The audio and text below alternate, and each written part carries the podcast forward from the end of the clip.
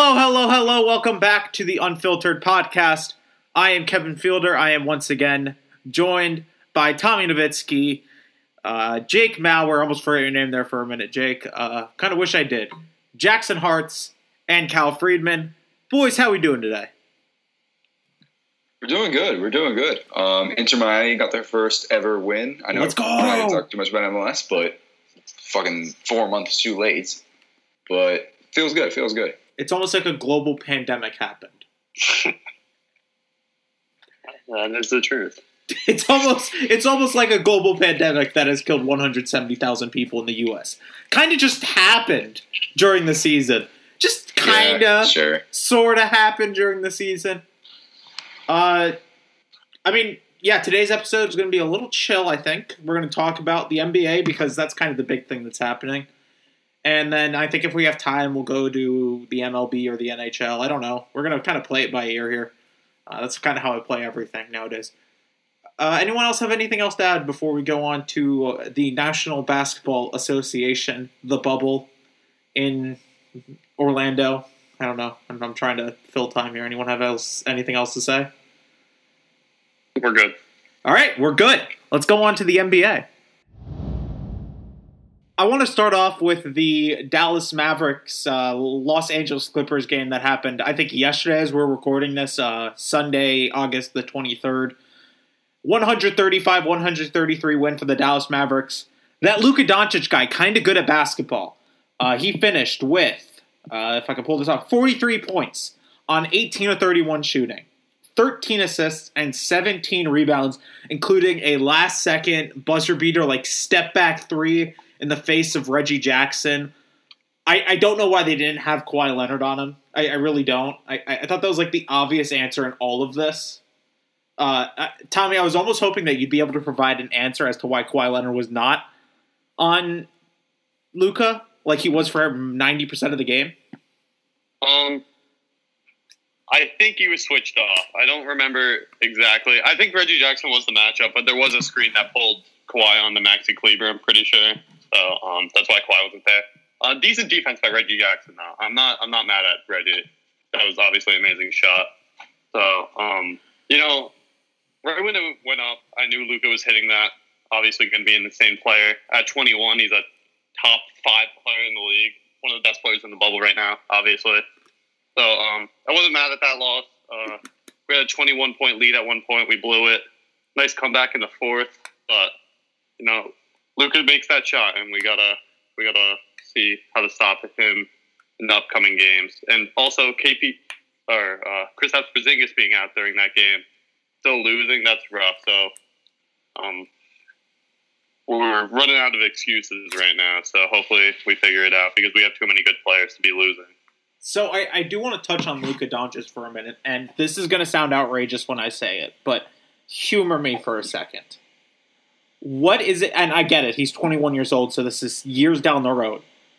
What is it going to take for Luka Doncic to be considered the best international player in NBA history? Um, That's a question. Um, probably not too much, honestly. Well, here's the thing. Um, I think that the, I mean, I could be, I could be wrong when I'm saying this, but you could argue the best international player in the NBA is, you know, he used to play with Luka. Um, I think Dirk Nowitzki made such an impact because of how revolutionary he was for European players. Um, you know, after he was drafted, he got so, you know, it wasn't necessarily the fact that he was, he was unbelievable, don't get me wrong, but it was the influence that he had on top of that. I mean, if you look at Luka, he is doing stuff that not a lot of people like. I think a stat that I saw today was like the third 45, 15, 10 triple double in playoff history ever. I think the only other guys to do that were like Oscar Robertson and someone else who played in the 80s. I can't remember this stat off the top of my head, but I mean, if he can press on the way he's been playing um, throughout this bubble and throughout the next three or four years of his career, I mean, he's not far off. It's ridiculous how good he is. I just think like the, the the reason I asked this question is because you know you look at the people who are considered the top international players of all time. You have Dirk Nowitzki, Dirk Nowitzki, Dirk Nowitzki, who won a championship with Dallas. You have Hakeem Olajuwon, who won a championship with Houston. You technically have Tim Duncan, who won multiple championships with San Antonio. He was born in the Virgin Islands, so that is a very. It's almost if you say just non-U.S. born, like continental U.S. or Hawaii Alaska born players, but does Luka have to win a championship to even be considered in the same realm as a guy like Hakeem or a guy like Dirk? Um, I'm gonna say yes. Uh, he has a lot of years to obviously win a championship. It's probably not happening this year, but he's only 21, and he we're already having this conversation, which is obviously great for him. So I think a championship is uh, it would definitely help him, but if he never wins one and he's doing stuff like he does this year, uh, I don't think that should prohibit him from being known as one of the best international players ever. I, I, I just feel like at some point, like you have to win a championship if the guys around, like the guys you're being compared to, do because it, it's not like we're trying to say that he's not a great basketball player because he obviously is, and at 21, the things he's doing is insane, and it's almost like kind of breaking this this NBA that we know because he's not athletic, he's not fast, he's not great on def- defense what he does is he's so methodical with the ball. He kind of knows he knows where defenders are going to be before they're even there, and it helps a lot in terms of him creating space and creating lanes. And his playmaking ability is unmatched. But I like at some point you have to win a championship, right? I mean, even or at least at some point you have to make the NBA Finals. I mean, because if you're constantly a second round exit or a third or like a Western Conference Finals exit, can you be considered the best international player of all time? especially when a guy like Dirk made two NBA finals. He won one with a team that probably shouldn't have been in the NBA finals and was as revolutionary as he was to the game of basketball internationally and just overall to the game of basketball with his shooting ability, his touch. I, I think at some point you have to make the NBA finals at least. Absolutely. I feel like if you are going to be regarded as the greatest international player of all time, you at least have to win or make it. I feel like he will at least several times, but until he wins or at least makes it consecutively. Um, I don't think you could call him the best international player yet, but what he's doing right now is insane. Just the numbers he's putting up all around, this shot, um, what he's doing with this Mavericks team. Trey Burke is their starting point guard, like, and they're tied two two with the with the one the Clippers, like you know. So he's he's very special, but I think until um, he wins a final or again makes it consecutively, consistently, um, you can't call him the greatest international player. I want to touch on a player on the other side as well. Uh, Paul George, playoff P, pandemic P. God, we've got so many nicknames for him. Man. Today was, I think, the best way to put it was a terrible game. Uh, nine points on three of fourteen shooting, one for seven from three uh, eight rebounds, three assists, and four personal fouls. I feel like at some point, plus minus. Oh, oh boy! Here, here comes the jokes because I said once that like Bam Adebayo had a bio with a good plus minus. Uh, he had a plus minus of he was a negative two. Kawhi Leonard was actually mm. a negative thirteen. Well, anyways, uh, well he put up. yeah, points. he also put up forty points. That was the only reason they were even in the game for half the game. But I just want to ask, like, if you're not getting the performance out of Paul George, and we can go into how bad of a trade it was on paper, and the fact that you give up Shai Gilgeous-Alexander and you give up what three first round picks and all that, but if you're not getting anything out of Paul George, what's the what's the Clippers ceiling? I mean, how far can they truly go if you're not getting any kind of consistent performance out of Paul George? I mean, this offseason's huge for them because um, you really have to decide what you're going to do with this team because – what am I trying to say? Montrezl Harrell, who also was really quiet today. Um, he's on an expiring contract, and he is on one of the best value for money. Con- I think a lot of people could say it's the best value for money. The fact that he's making what five million dollars right now, probably probably a little more than that, but still very cheap money for a sixth man of the year candidate. He's going to want a bag this offseason from a lot of teams that are you know sub 500 looking for an impact player down low. And the Clippers, if they lose him and aren't able to replace him, you're already looking at, you know, years off this potential window. Um, and with this whole playoff George, playoff Paul George thing, Pandemic I just want to ask this: uh, Pacers and Thunder fans, he's still better than Jimmy Butler? I never thought he was. he's not. He's not looked it. I, I discussed it in either week, um, ep- episode one or episode two. The guy's had so many game winners on this guy in clutch games. Today he was terrible. He's been terrible for pretty much the whole series outside of game one. I mean, I don't know what it is with this trade. I don't know what it is with Paul George, but something's not right. I just think like at some point we have to question: Can they even afford Montrezl Harrell? Because I, I'm just looking through their cap space now, and it, this is a very oh, like rude way, crude way to do it because this has really no impact on what trades they could make or you know how can they how they can manipulate the cap. Excuse me, but you have Paul George on 33 35 million dollars. You have Kawhi Leonard on 32 34 million dollars. You have Patrick Beverley being paid 13 million dollars a year. Lou Wills on 8 million dollars a year. Ivica Zubac's on 7. Rodney McGruder's on 5 million for some reason. I think someone needs to explain that one to me. Um, and then you have Landry Shamet on his rookie deal. You have uh, Kabengele on his rookie deal, and you have Terrence Mann on his rookie deal. So, uh, if Montrezl Harrell demands the max, which he likely will, and he'll likely deserve, Whoa. Whoa. I'm sorry. Wait, With max. max contract? If you hit Max, free agency, if, if if you hit free No. agency, you're gonna probably get the max if you're as good as Montrezl Nah. Harrell is, I, will, I think that's will a little steep, shocked but- if Montrezl Harrell gets a max. or even Tobias Harris got the max. So yeah, Tobias Harris got the max. Al. Horford got near the different. max. I Montrezl mean, Harrell's not getting a ma- max yeah, contract. he's not. I don't think he is. Okay, but promise you. even He'll even if he doesn't, though. even if he doesn't get the max per se, but if he's getting paid He's probably twenty getting million 20. dollars, twenty five million dollars a year, which again he deserves that. Let's not get this twisted. The six man candidate who has become such an important piece to the Clippers, he absolutely deserves that. Can the Clippers afford that? I mean, can we sit here and say that they can afford that in the long term? Probably not. No. Uh, I just want to say Um, something. yeah.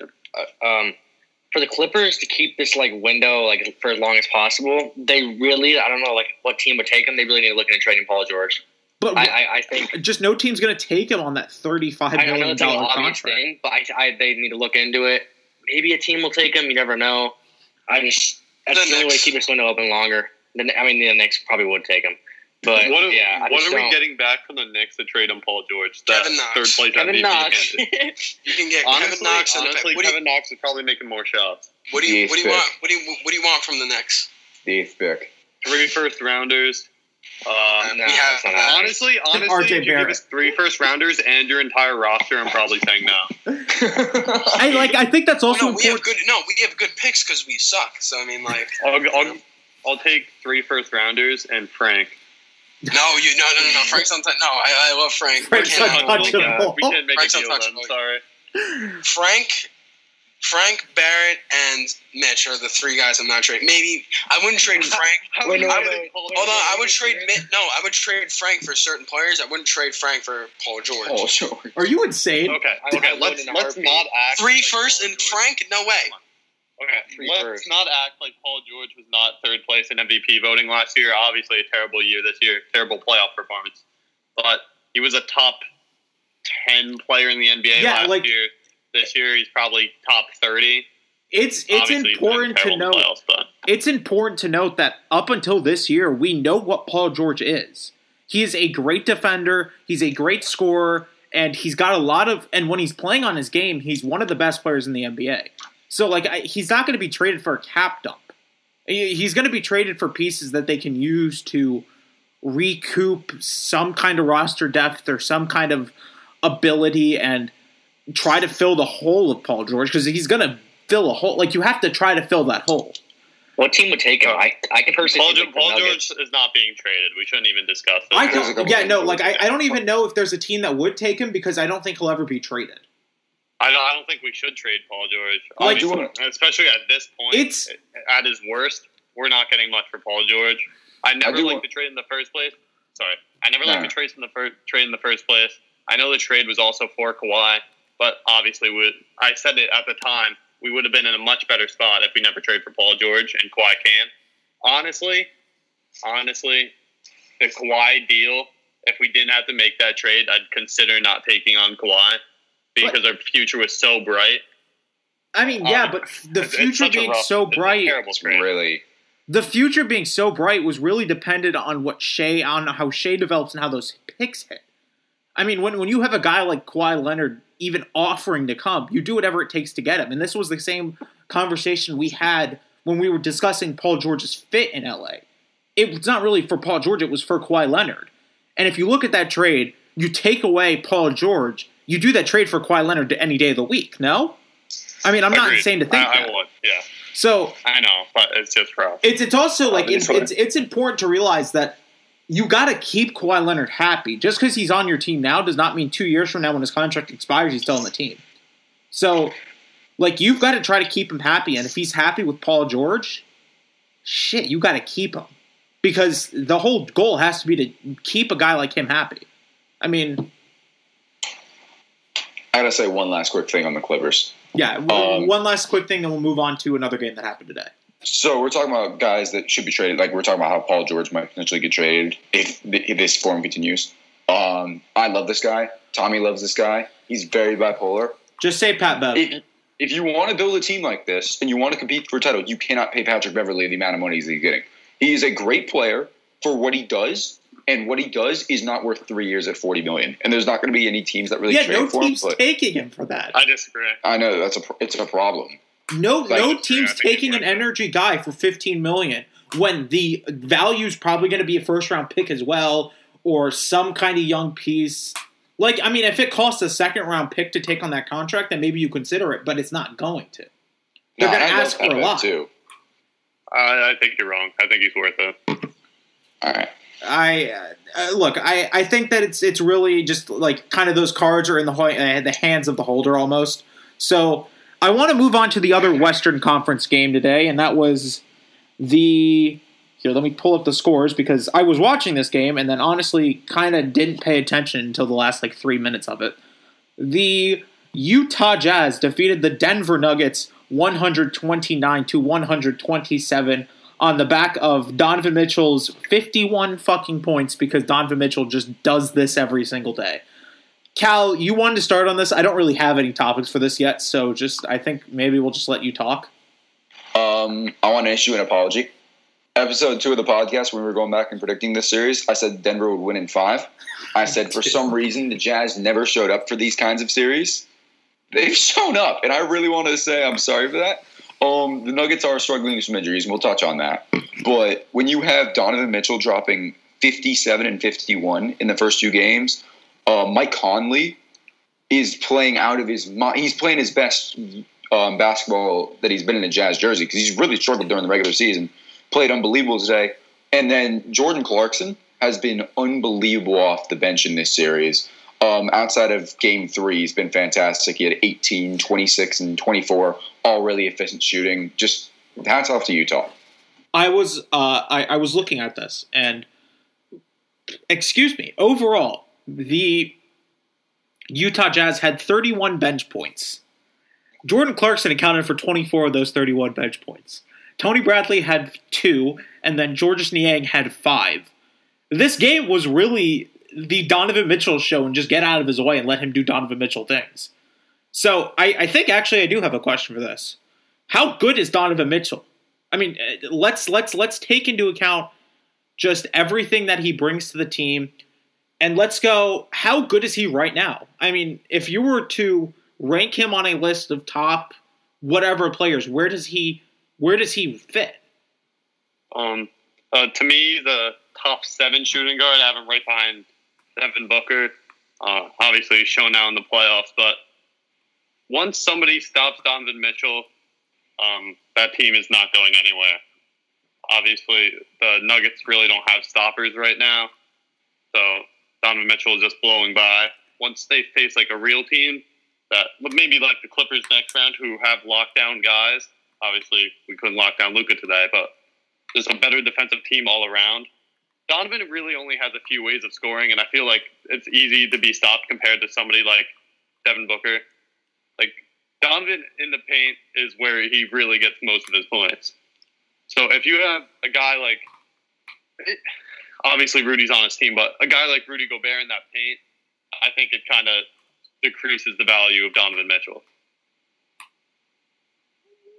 I I don't know necessarily because at times in the series, Denver has done a good job of taking those those dribble drives away from John Donovan Mitchell and almost creating him, forcing him to do other things. And he's proven that he can do them. He shot four of seven from three today. He shot multiple kind of mid range elbow pull ups. I mean, it was just one of those things where he was able to do everything. So I I don't know if maybe he's I almost think he's better than even we're giving him credit for. I think that you can make the argument that he's like a top four shooting guard in the league. I I think you can. I I maybe I'm just missing some guys, but James Harden is obviously up there. You have, I mean, who else do you really have though? Lu- I could Bradley say Luka, Beal. shooting guard. Luka, Bradley, Beal. Devin Booker, Luka. I, I think he's better than Devin Booker. I truly do. Oh Jesus! No, I- Booker's I more consistent. I mean- close, but right now I'm taking D book. I think Booker's more consistent, but Donovan's athleticism is ridiculous. Um, no one ever pays it attention to how big his fucking vertical is for a six foot one guy. Um, I mean, I've always loved him at Louisville, but he's just so explosive, and that's what just um, gets him around so many teams. I, I just I think he might honestly be top four, and maybe I'm missing a whole bunch of guys, and I probably am. And by the time we stop filming this part of this episode, I'll go back and realize that I'm missing half the guys in the league. I always do that. Jake, I'm going to ask you the same question. Where does Donovan Mitchell rank? In terms of shooting guards, or just like all the players. I mean, either. said I. I I think it's just. I think like, he's a top five shooting guard. I think he's like again, he's behind Booker. In top four, you can make an argument for the Booker. Just the way he's been playing. He dropped 51 today, like 50. What was it? 53 the other day. 57. 57s. 57. He's playing out of his damn mind, He really is. and he is that whole team. Yeah, Rudy a little bit, but again, it's one of those things where, and player wise, uh, top 12 maybe. Top 12 in the league. Yes. Yeah. Jesus. Saying that. Pump the it brakes. Okay. Um, All right, I'm sure. I'm Gonna sure I'm miscounting my, a little uh, bit, but I think we're going off Yeah, recency that's a little too much right now. yes, very recent. Okay, Okay. I'm going to run down my top 10 shooting guard list. Number one, James Harden. Number two, Luka. Number three, Klay Thompson. Number four, Paul George. Number five, Bradley Beal. Number six, Devin Booker. Seven's Donovan. Eight, Zach LaVine. Nine, McCollum. Ten, Jaylen Brown. Does anybody where's, R- disagree where's RJ with? Barrett? Where's RJ Barrett? Oh man. Uh, probably in the 25s. Where is Duncan Robinson? The run that play. disrespect.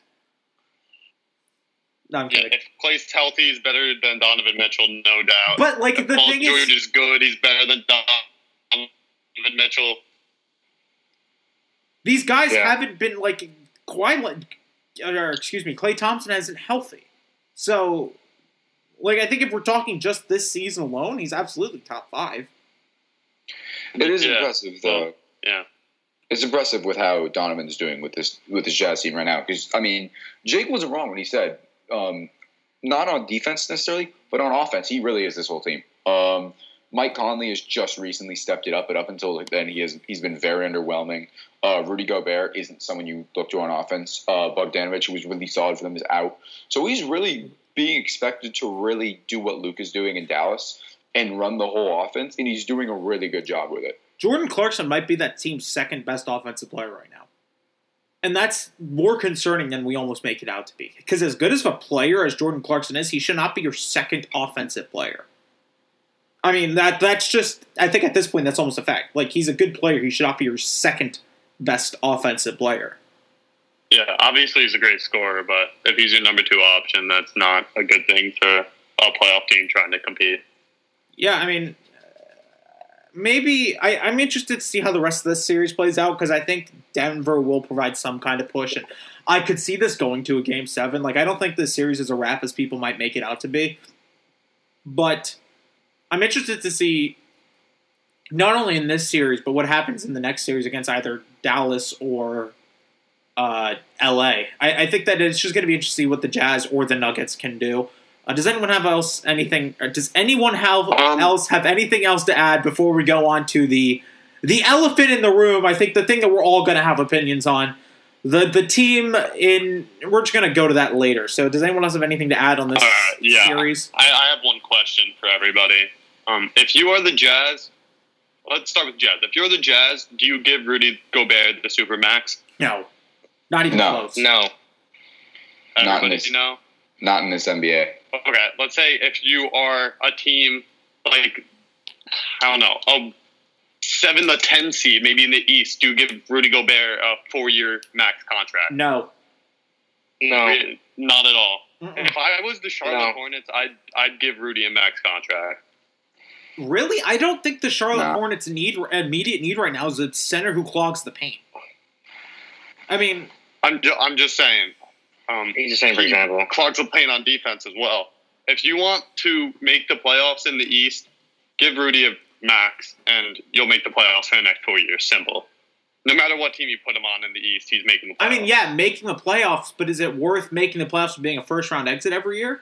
Oh yeah, there'll, there'll probably be a first round exit. But I'm saying, if if an East team wants to compete that hasn't in a very long time, I sign think Rudy Gobert up. I think the biggest fear for fans of those kind of teams is going to be a team where a GM knows that he's on a short leash and he has to make a move, and he's going to offer that to Rudy Gobert because Rudy Gobert is a defensive player of the year candidate. But I, I like I don't think he's worth a super a max or a super max. I don't think he's worth anywhere near that. Just because he doesn't offer much outside of the paint. He doesn't offer anything outside of the paint. I mean, if, if you put him outside the paint, he's a traffic cone. So I, I just don't think it's worth it. Fair enough. Just want to throw it out there to see if anybody had an opinion. But we can move on to the The elephant in the room. next series. the the poor poor team. yes, let's just let's let's just get into it. The Philadelphia 76ers uh, are not that great of a basketball team in the playoffs this year. Uh, a 4-0 sweep to the hands of the Boston Celtics. 110 Predicted that. 106 uh, win for the Boston Celtics in Game Four. Uh, the Celtics were led by the Kemba Walker Jayson Tatum combination, who scored 32 and 28 points respectively, while the Philadelphia 76ers got pretty much nothing outside of Tobias Harris and Joel Embiid. And shockingly, you're not going to win a series if that happens. Does anyone else have, does anyone have anything to say on the Celtics before we get to the obvious team here? I was the dead wrong. Dead wrong. Oh, I said really? seven- I said yeah. Well, I said Sixers and seven, and um, didn't go quite that way. Um, but you know it happens, and um, I mean, good job by the Celtics. Jayson Tatum played very well, um, but I hope they lose next round. Like honestly, might I mean that's a tough series for them against the Toronto Raptors. I think the Raptors win in seven. I think. So I, I do want to say this before we get to this point, and I would just like to uh, preface this by saying I'm too happy right now. Uh, I would like to read a couple tweets from FHL Sixers Nation. Oh, I hope no. the beaches and warm weather are worth winning 20 to 30 games a year at Jimmy Butler. Would say see you in the playoffs, but probably won't be doing that either. Enjoy the rest of your career long vacation. Should we remind everyone who's likely going to the second round of the NBA playoffs and the team that is being out of the bubble in the next few days? Um, and then the next tweet: Jimmy Butler chose being chose being the quote unquote guy on an eight seed Miami uh, over being one of the two main options on the East's best team and forming a big two in LA with the guy who just carried the Raptors to a title. Butler is a losing player. That's a fact. Not taking questions at this time.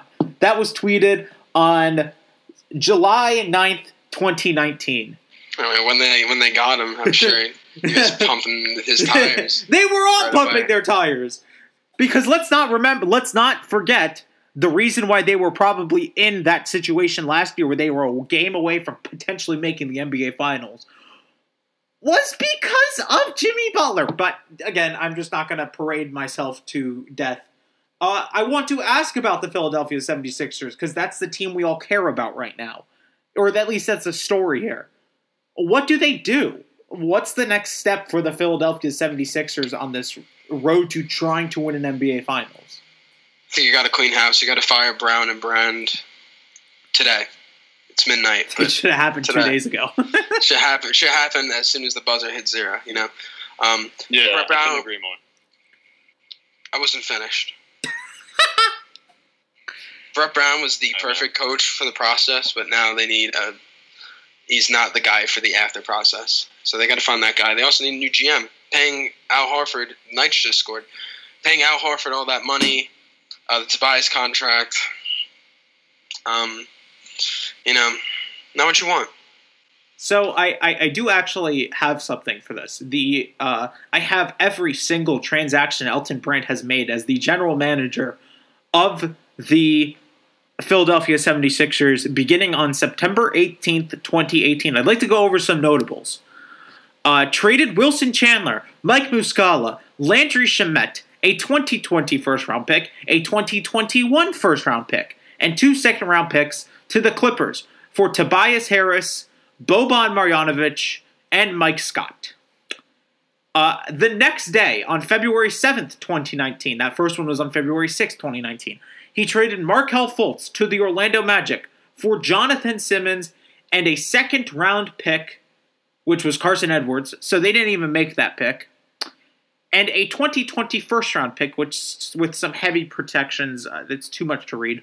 Uh, then they later the Jimmy Butler trade, which was, or I think that was actually earlier, the Jimmy Butler trade that sent Jerryd Bayless, Robert Covington, and Dario Saric to the Minnesota Timberwolves for Jimmy Butler, and then of course the the trade that I think a lot of people are going to note. The four team trade where the Philadelphia 76ers traded Jimmy Butler to the Miami Heat. They traded Mathias Lessort to the Los Angeles Clippers the Los Angeles Clippers traded cash to the Miami Heat. The Miami Heat traded a 2023 first round pick to the Los Angeles Clippers. Blah, blah, blah. The Heat traded Josh Richardson, and the Portland Trailblazers got Hassan Whiteside in that deal. This has been a really bad tenure for Elton Brand. And not because just of trades, but also giving Tobias Harris the max, giving Al Horford a lot of money. Those two contracts look untradeable at this point. Like, I don't see how a team what team trades for Tobias Harris on this contract that he has? What team trades for Al Horford on this contract he has? Because I don't see a team that wants that guy like that at that kind of money. I mean, that's just insane. I'll say it now. I think the process is come and gone. Um, this offseason was so crucial for them. Uh, I was going to say there's a lot of things that are toxic about the Sixers organization. Um, whether it comes to Brett Brown's inability to coach in the playoffs, um, the whole Jimmy Butler saga with Brett Brown and Joel Embiid, Ben Simmons getting injured, still not being able to learn a jump shot. But the most toxic of them all has to be Elton Brand's tenure. You have, I mean, let's just think of it this way. How many teams get blessed with two potential superstars and are unable to get past the second round? It's uh, not, not even just superstars, young superstars. You have taken a team with two max contracts and built a team that cannot and has not learned to play together. It's on a lot of things. It's on the coaching as well. Um, as Jake said, I think Brett Brown is. I think that's the only reason why Brett Brown hasn't been fired yet because the Sixers owe him a lot of respect. Um, he did do a very good job to get them back into playoff fighting situation, but he's not the right coach anymore. I mean, you've built a team that can't play together. Al Horford, that might that might actually be the worst contract in the NBA. He has been awful for them. He struggled to even earn minutes. He's only earned minutes because Simmons isn't playing anymore because he's injured, and he has been terrible throughout. He has not coexisted with Embiid. Harris can't coexist with Embiid. Embiid can't coexist with Simmons. Like this team is a mess. It's really shocking. So I think the question I'll ask now, and I'll leave this up to anyone who wants to start this off. Do you consider trading one of Joel Embiid or Ben Simmons? And which one are you trading if you're considering trading one of them? Yes. Yes. Which one? Yes. Um, Yes. I'm trading Joel Embiid. Um, Nah, I disagree. No, I'm going to trade Simmons. All right. And they score let me, again. Let me get my point of call. Let, let him go. Let him go. Let him go. Yeah. Um, Joel Embiid has the stuff to be the most talented player in the NBA. I feel like we can all agree about that. He doesn't care enough. I don't know if he ever will. He really doesn't seem like he wants to win. I think he's okay with being a top three center when he could honestly be the best player in the NBA. Um, it, it's hard to pick against him, obviously, but I love Simmons' stuff. He's obviously going to be great. Hopefully, he learns how to shoot a jump shot eventually. But Cal I look With- so confused right now. Oh my No, no, no, no, lord. no. I just I disagree with you for that same reason that you gave on Embiid. Literally about everything else, I disagree with you on that. So you say Embiid doesn't like? Do we not remember Embiid literally crying off Toronto's court after losing? Okay. Um, why is Embiid taking the same amount of shot attempts as Alec Burks? Yeah, he's When- not. Because Alex Their Burks match- is posting up a lot Their of matchup is Daniel Theis and Enes Kanter. Did he not? Why is Did he not? Burks Did he not many shots? still have thirty points in three of the four That's games not in enough. twenty That's Yes, but the, the fact of the matter is, a guy like Joel Yeah. Embiid should not be taking 18 shots a game. That I I, wanna- he should he should be taking 24, 25 shots a game. I, I hate to be that Should be guy, taking but 30. he should. I want to finish. I want to finish on this. Also, look at how many times Embiid gets to the line. Um, he had 12 free throw attempts in at least every game. He had 18 today, 16 in game three. Both games he had 30 points. So it's not like he's not trying on offense. And okay, so we're gonna say that Ben, or we're gonna say that Joel Embiid does not care about winning. Ben Simmons, literally everybody knows how to guard him now. And the one thing that he needs to learn how to do is shoot, and he has not learned how to shoot in four seasons. I'm counting the season that he didn't play. It's ridiculous. Like you have all the talent in the world. You can potentially beat. Like we were comparing him to Magic Johnson in his rookie year. People were comparing Ben Simmons to the next Magic Johnson. Well, those the, those comparisons were a little bullshit, first of all. But with how big he is, and literally the one thing that is holding him back, he refuses to learn how to do. Take three pointers. Learn three pointers. Even if you're a 30% shooter, it forces teams to guard you. It opens so much around for your team. He is not learning how to do it. I don't know whether Brett Brown isn't teaching him enough. It could be a coaching thing again. It could be a mentality thing. But that's I don't understand why you trade him um, Embiid over Simmons. If, if I can't speak anymore, that's just how flabbergasted I am. If Simmons can't learn how to do the one thing that he needs to do to win, all right, Jackson, uh, which are you trading either of them, and which one are you trading if you are? Uh, I'm trading Jo- Joel Embiid. Uh, because most reasons that Tommy said, and also in my opinion, you can't win in this NBA with with the center or a big man as your main as your main star. In my opinion, I just don't think you can. I think Simmons, I get okay, he can't shoot, but he can do so many other things besides that. If you get the right players around him, and it's take, it's going to be take a while for them to not I don't know about a while, but it'll take a while for them to figure out, I guess. But if you get the right players around him, and you kind of like run the offense through him, like and him, like instead of like what they're doing now, where it's like a beat and him, you can figure it out, and I think you could win a title or at least make the NBA Finals. Like I love Embiid, I think he could be the best center in the league, which I think he already is. And obviously, I don't think he can be the best player in the league, like Tommy said, but he can be even more dominant than he already is. But yeah, I don't think you can win with a big man as your main star, in my opinion. But yeah, Jake, uh, I don't think you've actually given your actual answer. So if you want to, here's your. But I think I think they should trade Simmons. Um, I think they just need to keep Embiid. I think he's the centerpiece of that organization, um, and they get a ton of value back.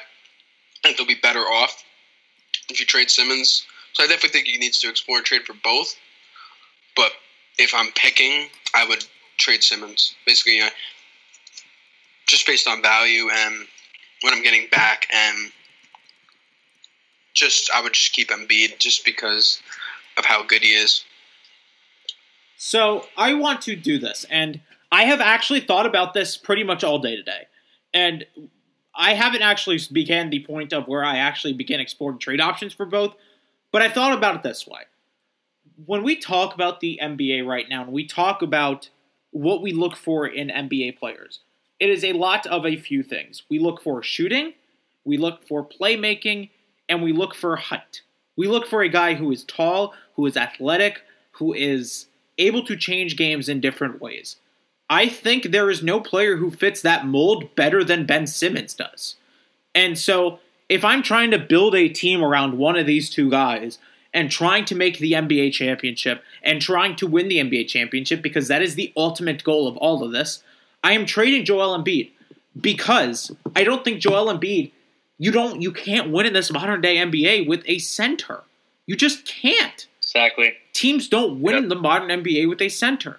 Even a guy like Bam Adebayo, who is very much a weird, like, um, yeah, and Jake, Jake's throwing a plus minus because it's funny, but uh, he's he's done this every day for the last six years. But anyways, um, I just I, I I think that like when we talk about centers, Nikola Jokic, Bam Adebayo, Karl-Anthony Towns, and Joel Embiid. The four centers Mitchell who are who are maybe the quote unquote modern day NBA centers. They can shoot, they can spread the floor, they can play in the post.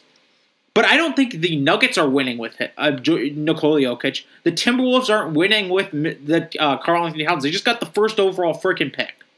And the Miami Heat right now are winning to an extent with Bam Adebayo, but I don't know what the ceiling is with Bam Adebayo. And you need a star who can do more. So I think that, like, and this is going to sound completely outrageous, and I can't believe I'm about to say this. Who is saying that Ben Simmons can't become a baby Giannis Antetokounmpo?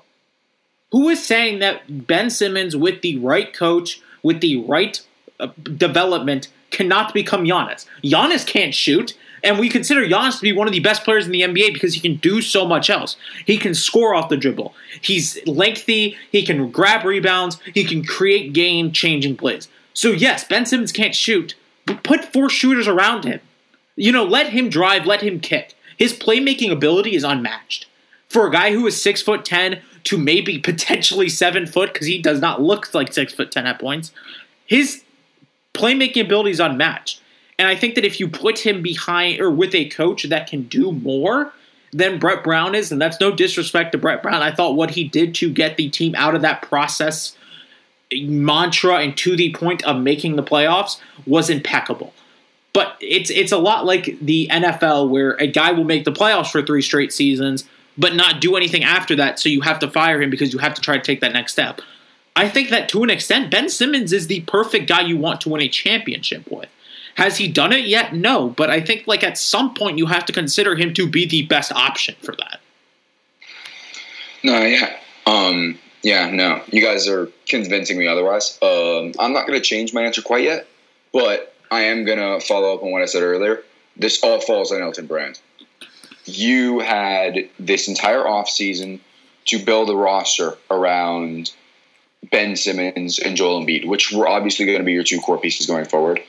You chose to not pay Jimmy Butler, someone who your team was winning with. Well, Uh, actually, actually, I think we should be fair to Elton Brand right here. Supposedly, they did offer Jimmy Butler the max. He wanted to go to Miami. That was Well, no, his dream the whole time. Here's the other thing, but the thing that came out today that said Brett Brown and Jimmy Butler didn't want to work together. Um, I get you shouldn't necessarily think that a player is bigger than the organization, organization, but at that point, all the stuff that came out with how Joel Embiid was upset with Elton Brand for getting rid of Jimmy Butler, you had to consider moving on from Brett Brown there, um, because Brett Brown clearly wasn't getting, you know, he was getting great numbers out of Ben Simmons. He was getting great performances, but it wasn't enough. And then you look at the two players that he paid this offseason. Um, Tobias Harris shot very poorly from beyond the arc when he came over to Philadelphia. Uh, if you look at his numbers from LA, shoots 43% and 41%. He shoots 32% last year. And then he shoots 36% this season. Al Horford, I don't even want to talk about. Those two contracts should have been given to players like Bogdan Bogdanovic of the Utah Jazz and then another shooter because I do agree. That's what's it, it- Simmons is being hindered because not only can he not shoot, team around him can't shoot. So again, I think this all falls on Elton Brand for not firing Brett Brown, not finding a way to get the best out of Simmons, not getting the best out of this roster. That's where I want to leave. So let's let's ask this question. I think this is an important question to ask. This is a critical offseason for the Philadelphia 76ers, and not just because of where we sit from a standpoint of you know, what do you do with Elton Brand or what do you do with Brett Brown or what do you do with one of Joel Embiid or Ben Simmons? But you have to build a team around someone. So what do you do if you're the let's let's put let's say you guys get hired to be the general manager of the Philadelphia 76ers and you are tasked with this almost Herculean task of trying to win a championship with this team in an ever-growing East with a great Giannis Antetokounmpo led Mi- Milwaukee Bucks. I just really love saying the name Giannis Antetokounmpo. Um, a Toronto Raptors team with one of the best head coaches in the NBA, a Boston Celtics team with a lot of talent, a Miami Heat team with a lot of talent. So where you're almost fit as the fifth best team in the East, the sixth best team in the East. What are you doing as the general manager to try and get out of this situation? Let's be realistic here. You're not trading Al Horford's contract. This is an NBA 2K where you can throw a second round pick on him and get freaking Michael Porter Jr. for free. I mean, this is this is real life. and no team is going to offer you that. So what do you do if you're the general manager of the Philadelphia 76ers? I think you're stuck, honestly. I Resign. gotta- Resign. There's so many. There's so many problems with this organization. It's hard to even just. It's hard to just I, start. I think I think the former player become GM thing has to end for like every team. I think I don't think, think to players are extent a it good enough works. mind. I think it works to an extent when if you have a guy so like the Miami Heat have a guy like Shane Battier in the waiting to be that general manager, but that's because he was he's a Duke graduate who is insanely smart and everyone know everyone in the NBA knows he's insanely smart. Like Brand there, was- there has to be a, a, a pinpoint to where you go. You know, if you're a former player, you have to be able to do more than just be a former player. I mean, you have to be well regarded. And I don't know, maybe Elton Brand was, and maybe you know he showed enough in uh, different roles and you know in his interview to. I don't want to say that maybe he wasn't like smart or anything because that's not fair to him, but he failed as the general. He's failed as the general manager of the Philadelphia 76ers. There's no other way around that. And so I, I think I just like if anyone actually has an idea on what they do because you're you're screwed. I mean, you're you're stuck between a rock and a hard place. You have uh, so let, let's let's do it this way. Is this the toughest situation in the NBA right now to try and fix? Ooh. Um. Uh, I think the Kings are up there, but it, it, it's probably number two. Well, here's- number one. You know what? I genuinely make the argument yes. Um, I think you're right. There's easily worse teams. Think about the market you're in. You- one of the best, you know, you can have your opinions about Sam Hinkie. Sam Hinkie was changing the franchise around. He got booed out of that job for not winning.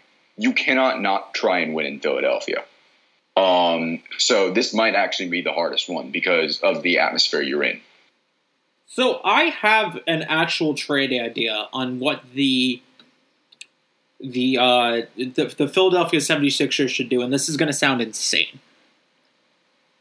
I think you need to kick the tires on Andrew Wiggins and the second overall pick.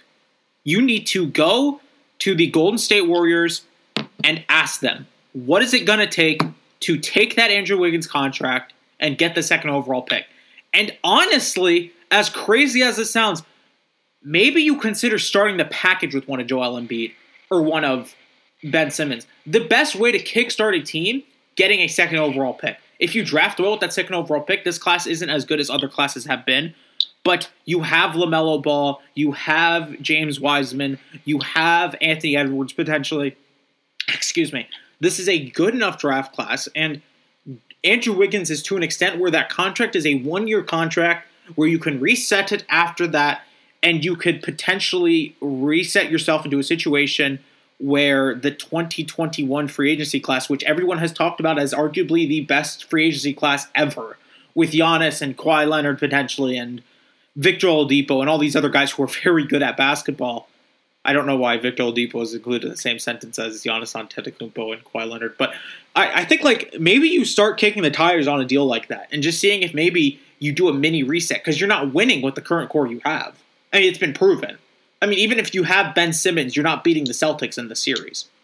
Maybe you win a game or two, but is it worth it in the long run? I think maybe you consider trading with the Warriors and trying to get that second overall pick, Andrew Wiggins, and seeing if maybe you can get uh, some extra value in there. I, I think that's not an outrageous idea. Yeah, it's not bad.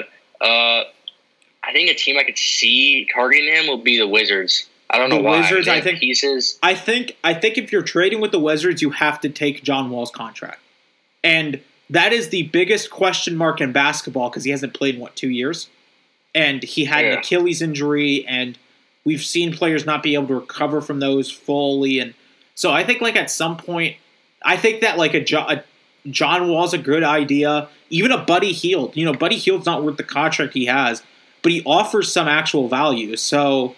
I think that maybe you actually consider a deal like that as well. I just think you have to oh. get creative now as the GM. I mean, you're you're stuck oh. in a situation where you have to be.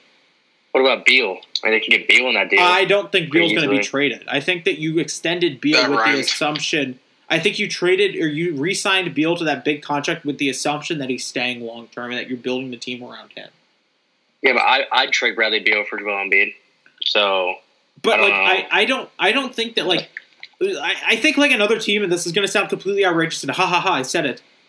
I think the Miami Heat should kick the tires on Joel Embiid, and maybe you consider starting the package off with the picks that you have remaining. Maybe I don't want to, but maybe you include a Tyler Herro or something because I think that like the best the best fit for Bam Adebayo in the front court is Joel Embiid. So I I think that's just that's kind of a fact at this point. I think.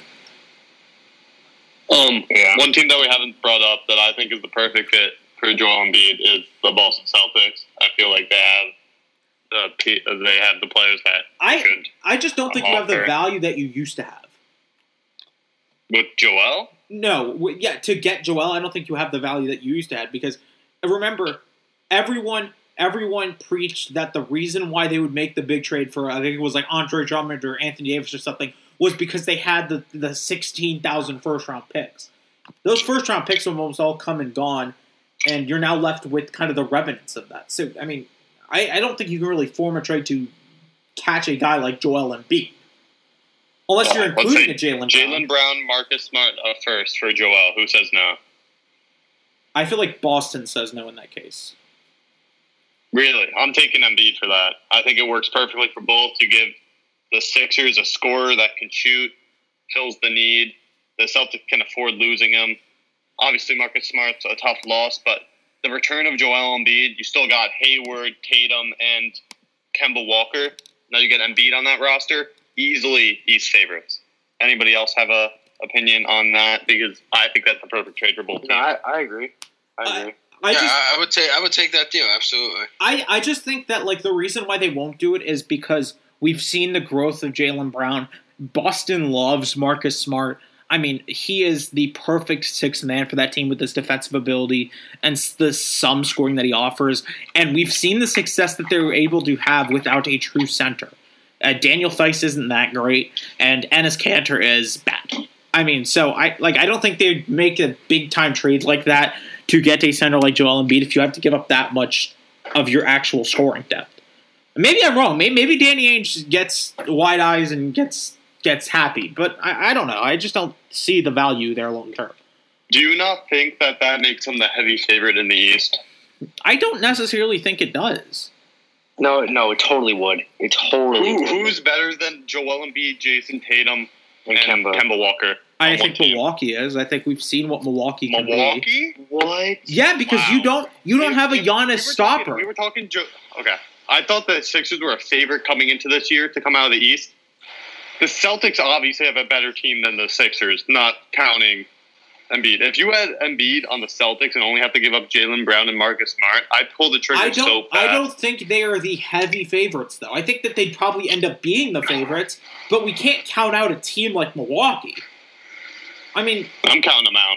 I, I Uh, we've Cel- seen Celtics might sweep through that East. we've seen Oh, the capabilities. Sweep? That's bold. That is also bold because I mean, let's maybe just maybe look at one or two losses let's- along the way. let's also just look at some of the teams that provide challenges in the case of just being a team with a lot of potential. So you have the Toronto Raptors, who are arguably, I think at this point, have one of the best coaches in basketball, and um, I think you have you have a star, and they've proven that they don't need true stars to play at this level. And then I think to a to a lesser extent that isn't as as high, maybe a team like the Miami Heat, just because of how aggressive they play and how well they can shoot, they're capable of beating any team on any given night. I don't think it'd be that easy for the Boston Celtics just because they have a lot of talent. I, I I just don't think that like that's the case anymore. I think they'd I be the favorite, but I also I think you're discounting how good Joel Embiid is though a little bit too right now. No, I, I, I just- sure maybe I'm discounting Joel Embiid because I just don't really like Joel Embiid, and that's probably fair. But I also don't think that like they're an, a heavy favorites like you want to claim they are. I mean, the East is getting tougher, and a team like the Milwaukee Bucks are getting better, and a team Yeah, like the Miami Heat don't think have they'll lose two games, but yeah, I, Here's I, the one. Here's the one thing I'm concerned about. If you do hypothetically trade Joel Embiid to Boston for Jaylen Brown, um, I think, I, I think what Tommy said was right. Um, in terms of value, you do pull the trigger with Jaylen Brown and Marcus Smart for when you already have Gordon Hayward. But the problem that I have, if you pull that trigger, something that I don't think we've touched on enough because we've been focused on how much of a shit show the Sixers are. The Boston Celtics play for each other. They are they have a plan. They have a great coach, and they all play for one another, and they all create for one another. And they've been great this whole series. They've been great this whole season. If you flip Jaylen Brown now, you're talking about you got you kind of got to get used to, to some new chemistry issues. And sure, that might fly over quickly when you have someone as good as Joel Embiid. But I think we gotta we gotta at least consider that because the whole Ben oh no, I almost said Ben Simmons there. Sorry, uh, the whole Jalen Brown, Jayson Tatum, Kemba Walker chemistry. They might not on paper they might not be the greatest three, three players in the league. They on the court coexist perfectly. You throw Joel Embiid in that mix, and we don't know. We really don't know. We haven't seen Joel Embiid outside of Philadelphia, which, as we've said, is a very weird situation with how that roster is built. But it'd be interesting. It'd be interesting to say the least. So it I also, also- would feel weird. I also want to add to the fact that the reason why I don't think a trade like that would happen is because if you make a trade like that, we talked about this before. Think about the climate that a team like Milwaukee or Milwaukee. Why do I keep saying Milwaukee?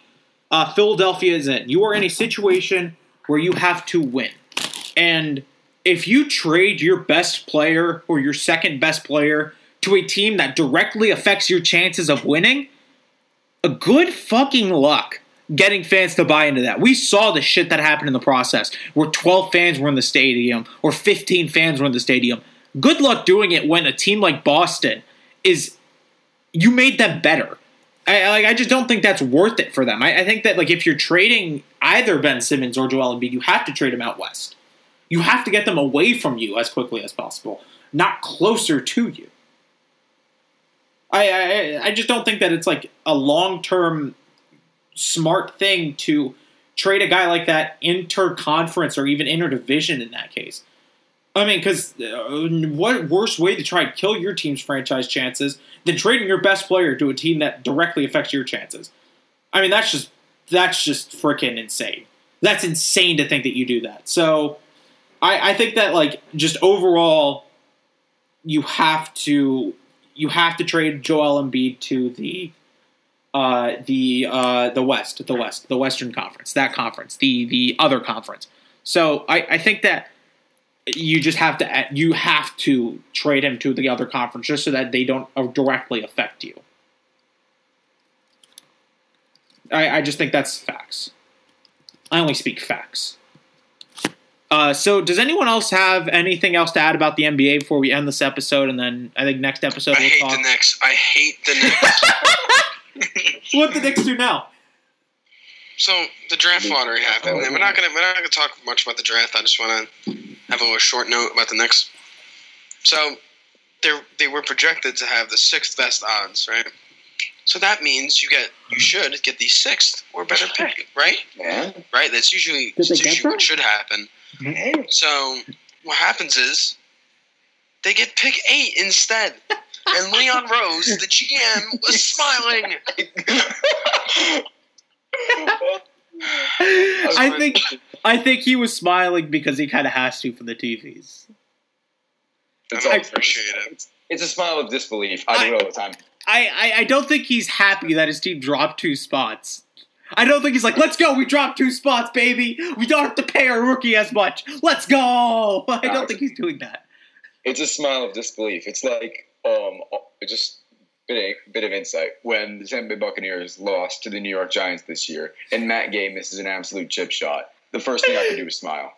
Like, like that's so fucking fitting, isn't it? That was the To best thing ever. quarterback like that. That was the best thing ever. I love that moment. Um, yeah. One last thing I want to add.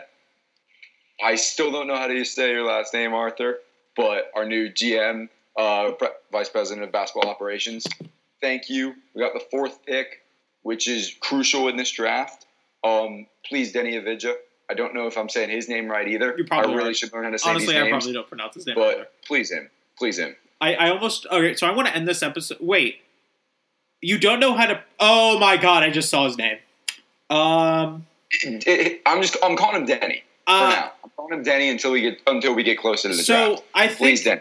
I think the way you pronounce your new GM's name is Arturas Karnisovas. God, I butchered that completely, and I apologize are back. to everyone. Yeah, no, the Yeah. Bulls are back. Uh, trade Zach LaVine to the Miami Heat, and we will give you Meyers Leonard and Kelly Olynyk. Deal? Deal. Nice talk. On, under old under old regime, that would have been a deal. that's still a deal. I think that's a great trade for the, the Chicago Bulls. Anyways, thank you for listening to the Unfiltered Podcast.